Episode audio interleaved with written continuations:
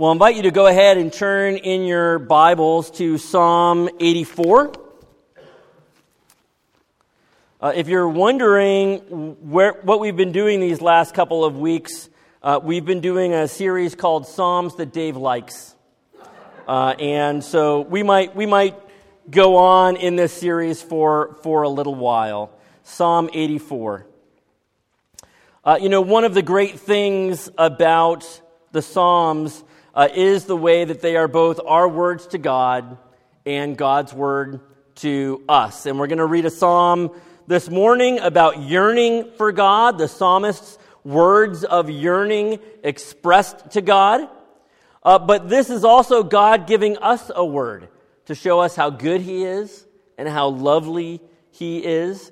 And through the psalmist's words of longing, God invites us, as people who often long for the wrong things to long with the psalmist. Uh, so let's listen to Psalm 84 together this morning.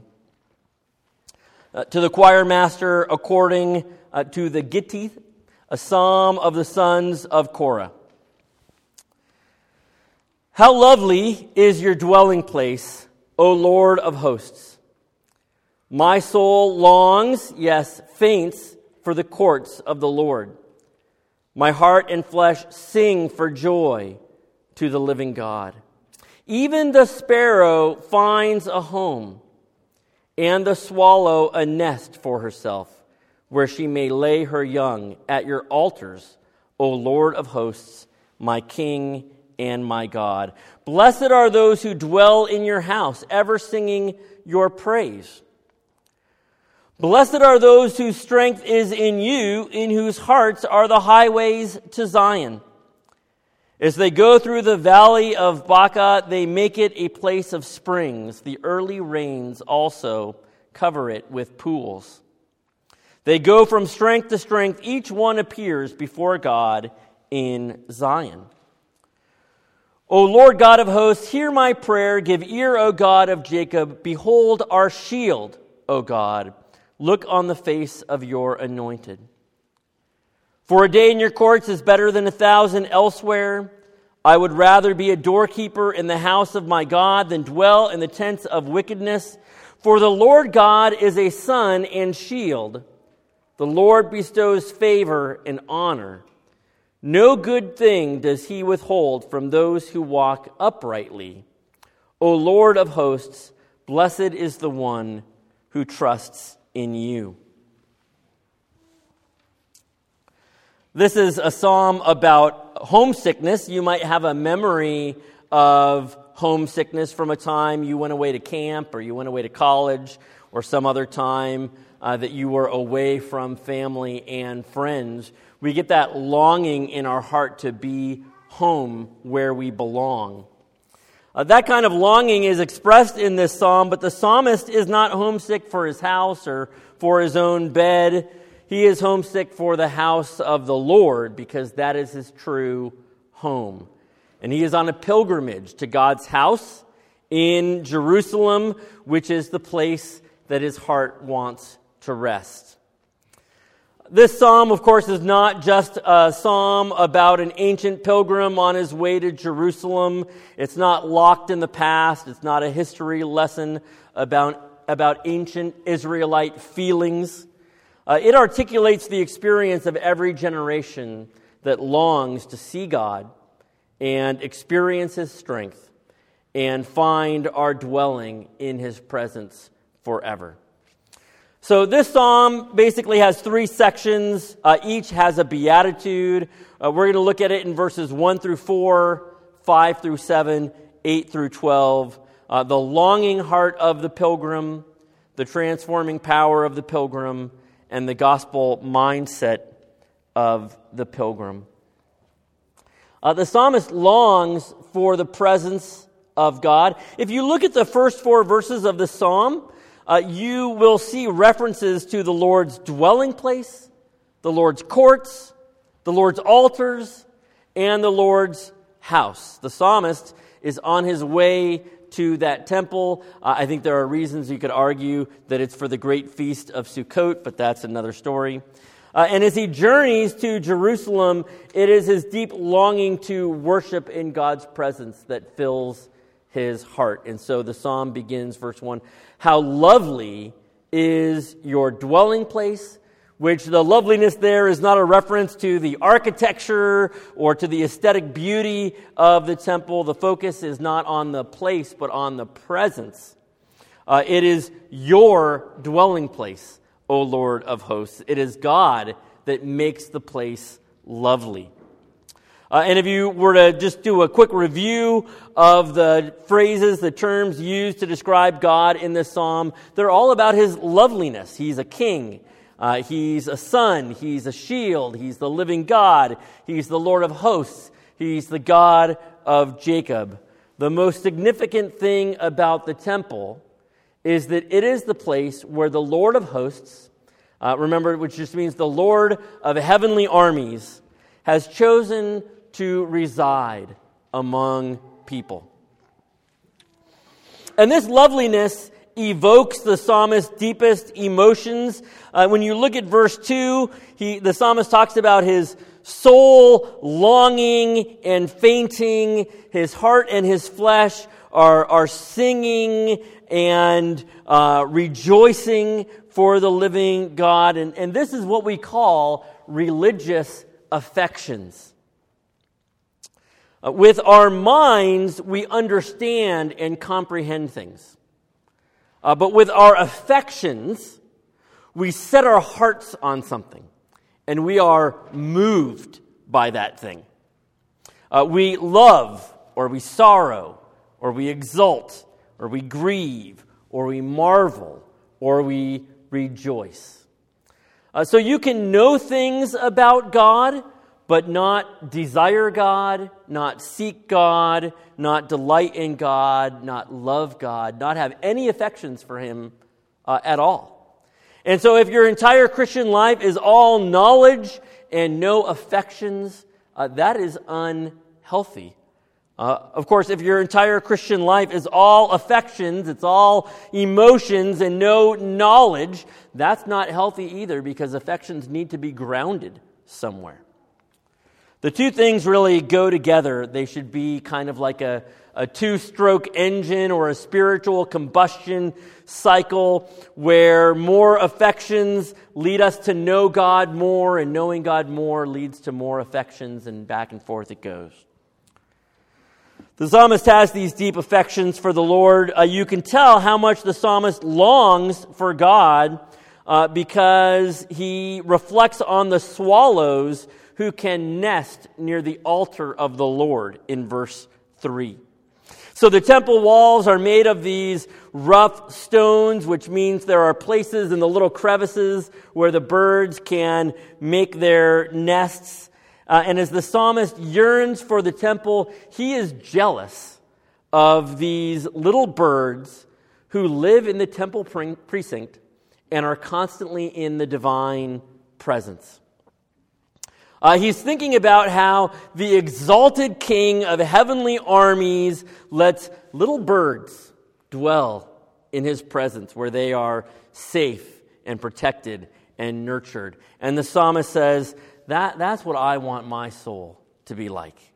I long for my soul to be at home and at rest under God's protection in his house, like that little bird. Uh, and so the first portion of the psalm ends with a beatitude. Uh, verse 4 Blessed are those who dwell in your house, ever singing your praise. Uh, maybe that's a reference to the priests and to other cultic servers who are always in God's presence. But uh, look at the happiness of people who dwell in God's presence. That's true happiness. That's the yearning heart of the pilgrim. Uh, I wonder uh, do we live like wandering nomads looking for something to fill us? Or do we live like yearning pilgrims who know our destination and long to be in God's presence?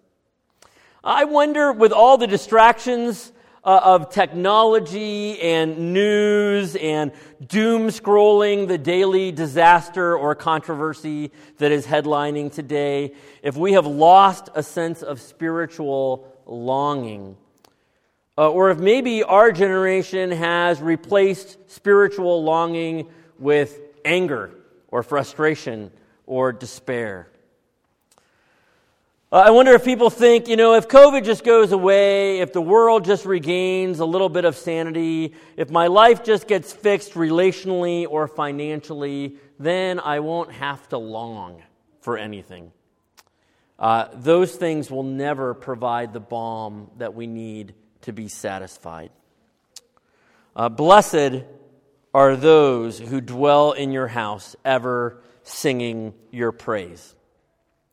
Uh, but it's not only the people who are in the temple who are blessed. Uh, the longing for God means going on a pilgrimage to his presence. Faith is movement. Faith is sojourning. It's going towards God. And there's a great blessing in that too. Verse 5. Blessed are those whose strength is in you, in whose hearts are the highways uh, to Zion. Uh, so uh, I love this phrase uh, blessed are those whose strength is in you. Uh, how, how do we get strength for the journey? Where do we get strength in the Christian life? We don't draw it from ourselves or from our wisdom, from our ability to handle every situation. Instead, we lean on God every day. Faith is not drawing on our own strength. Faith is drawing on God's strength. It's living on in daily dependence on Him. Uh, and there's this great phrase, in whose hearts are the highways. Uh, and then some translations add to Zion or to Jerusalem because that's clearly the sense. Uh, but it's in whose hearts are the highways. And I, I love this image, right? Uh, the highway uh, is not on your map, it's not on your iPhone, it's not in Waze or Google Maps. Uh, it's on your heart. The geography of our hearts is set on and is oriented towards the place of God's dwelling. That's our internal compass to be fixed on God. Uh, and because the pilgrim draws his strength from God and because Zion is in his heart, the pilgrim experiences this transforming power during his journey. Uh, it's in verse 6 uh, it takes just a teeny bit of explanation here. As they go through the valley of Baca, they make it a place of springs. The early rain also covers it with pools. Uh, so, um, the valley of Baca becomes the place of springs. And so commentators talk about uh, how, well, the Valley of Baca, nobody knows where it is. It must be some super dry, arid place that God then, you know, turns into a place of beauty for those who are, are traveling. Uh, that's probably true, but I think we're clearly meant to uh, interpret this symbolically a little bit because Baca in Hebrew is the word for weeping. Uh, and when it says the rains come and the place becomes a place of pools, uh, the word pools there is the same consonants as the word blessings. Uh, and if you have the New American Standard, you'll see that in verse 6 it actually translates it as blessings. In other words, uh, for the pilgrim going to Zion, the place of weeping, Baca, becomes the place of blessing, Berachot. Uh, as pilgrims, we pass through places of difficulty and hardship and trial. Uh, yet as we draw our strength from God, as we keep the highways in our hearts, what do we find? We find that the places of difficulty and weeping become places of blessing. Uh, and they strengthen our longing for being at home with God, which is why verse 7 says, They go from strength to strength. Each one appears before God in Zion. Uh, if, you, if you've ever gone on a long journey, you know you don't really go from strength to strength. the longer you go, the more tired you get. Uh, but here it says we go from strength to strength. Now, the Christian life may not feel that way most of the time, right? We feel tired, we feel worn down, we're in the grip of discouragement, Uh, we, we battle besetting sins. Uh, we have wounds which don't seem to heal. But again, remember, strength to strength does not mean our strength. Blessed is the one whose strength is in you, verse 5 says. Uh, and as we move and as we journey towards God, we will have a growing sense of our own weakness. But we will also have a growing sense of how God is supplying us with His strength and how He is providing for our spiritual needs and how He is empowering us to keep going despite the obstacles and despite the discouragements and the disappointments and the betrayals and the fact that our own hearts are prone, prone to wander off the path. They go from strength to strength. Each one appears before God in Zion. Real strength is in God.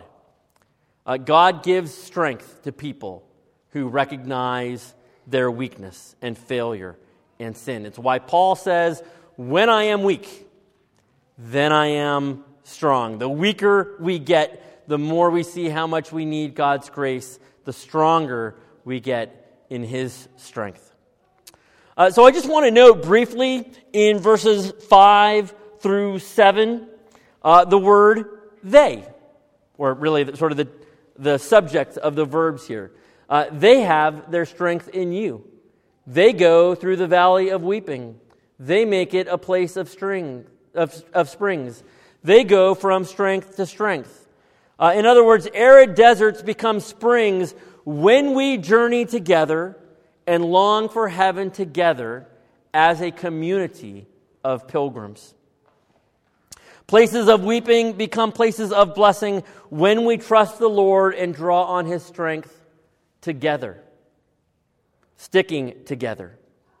Uh, I think we have spent some time in the valley of Baca together. Uh, over the last couple of years. We'll have more tears along the way. Few people, if any, make it to Zion without them.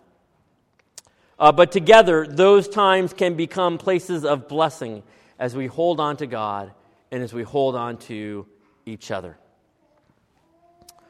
Uh, so, this pilgrim journey changes the way we look at the world. So, this brings us to the third point the, the gospel mindset of the Christian. I'm going to come back to verses 8 and 9 in just a minute. Uh, in verse 10, we've got two comparisons.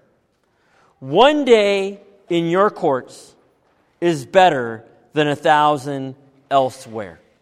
Uh, I want you to think about the best day of your entire life. Uh, and I want you to think about doing that a thousand times. And then think about how that's nothing compared to truly being in God's presence and dwelling with Him. There's a qualitative difference between time with God and even the best kind of time without God. Uh, and then the psalmist says uh, that he would rather stand at the door of God's house be a doorkeeper in the house of God than to dwell in the tents of wickedness. To stand at the door is to offer a kind of lowly form of, of service, is to be present sort of in a very minimal way. Uh, but it's better to be granted a lowly place in God's presence than to dwell comfortably uh, with unbelief and sin. Uh, which makes me think of all the times Jesus says things to his followers like, Go and sit in the lowest place. Uh, or turn and become like little children. Or deny yourself and take up your cross and follow me. Why, why would I do something like that? Why would I deny myself and take up my cross? Why would I go and sit down at the lowest place? That doesn't make any sense at all. Well, it does if I would rather be a doorkeeper in the house of God than dwell in the tents of wickedness. There's a qualitative difference between being with God, no matter how lowly the status is, versus being without God, no matter how secure and exalted. So, verse 11 unpacks these comparisons. Why is it better to be a court dweller? Why is it better to be a doorkeeper? Because God is both a sun and a shield, uh, which means God is both the source of life uh, and a source of protection. Uh, because verse 11 says, The Lord bestows favor and honor, He gives grace uh, and glory. Uh, and because verse 11 says, No good thing does He withhold from those who walk uprightly, which means everything that really matters in life comes from Him. Uh, so let me come back to verses 8 and 9 for just a second. Um, this is a prayer. O Lord God of hosts, hear my prayer. Give ear, O God of Jacob. Behold our shield, O God. Look on the face of your anointed. This is actually the only place in the psalm where the psalmist really asks for something. And he's not even asking for himself, it appears. Uh, he's saying, Look on the face of your anointed. Anointed here, you probably know, it's the word Mashiach, Messiah. Uh, every king was anointed uh, and considered to be a Mashiach. And so this is a prayer for the king. And a lot of people are wondering, what is this prayer doing in the middle of this psalm? Uh, it doesn't seem to fit. Uh, so, uh, you know, a lot of commentators are like, well, it must be an interpolation, it must be a textual error of, of some kind. Uh, no, I, I, think it does fit uh, because in the Old Testament, God ordains a king and he establishes his house, and he is to reign, the king is to reign and establish peace so that the people can dwell in God's presence, so that the people can dwell in God's house. It is through the work of the king that God brings people into his home. Uh, which reminds me of the way that Jesus talks in John chapter 14, which we in our series in John. Uh, Jesus says, He is going away to prepare a place for us in His Father's house. He's talking about his death and resurrection as Israel's king. And when Philip asked Jesus to show him the way, what is the way? Jesus says, I am the way. He is the way that we enter the Father's house. He is the way home to the Father. Uh, and when we appear in Zion, and when we stand in the Father's house, it won't be because God looked on our face. That's not the prayer of verse 9. Behold our shield, O God. Look on my face. I'm the shield. God, look at how great I am. When we appear in Zion and we stand in our Father's house, it won't be because God looked on our face. Oh, good job, Dave. You know, uh, you did it all perfectly. You are everything I wanted you to be. Uh, it will be because God looked on the face of his anointed. It will be because God looked on the face of Jesus, the one completely obedient for us, the one who took all of our sin, the one who gave us perfect righteousness. Uh, and the good news that God looks at the face of Jesus and brings us into his home, then travels back into our current experience of pilgrimage and makes dry places springs until we be- appear before him in glory. Uh, I just want us to keep a vision of God's loveliness and our pilgrimage to dwell with Him before us as we journey through this wilderness together.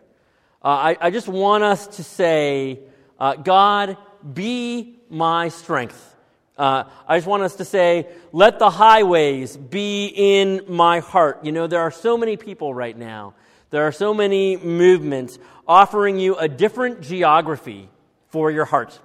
Uh, they're offering you a different map, a different thing to set your heart on. Let the highways be in your heart. Uh, and go from strength to strength. Yes, there are going to be places of tears. Uh, stick together. They can become places of blessing. Uh, and don't be a nomad wandering around aimlessly searching for satisfaction. Uh, long, long for God's presence. Be a pilgrim who is on your way to your true home in Zion, where you will, surely, where you will surely appear in Christ. Amen? Let's pray.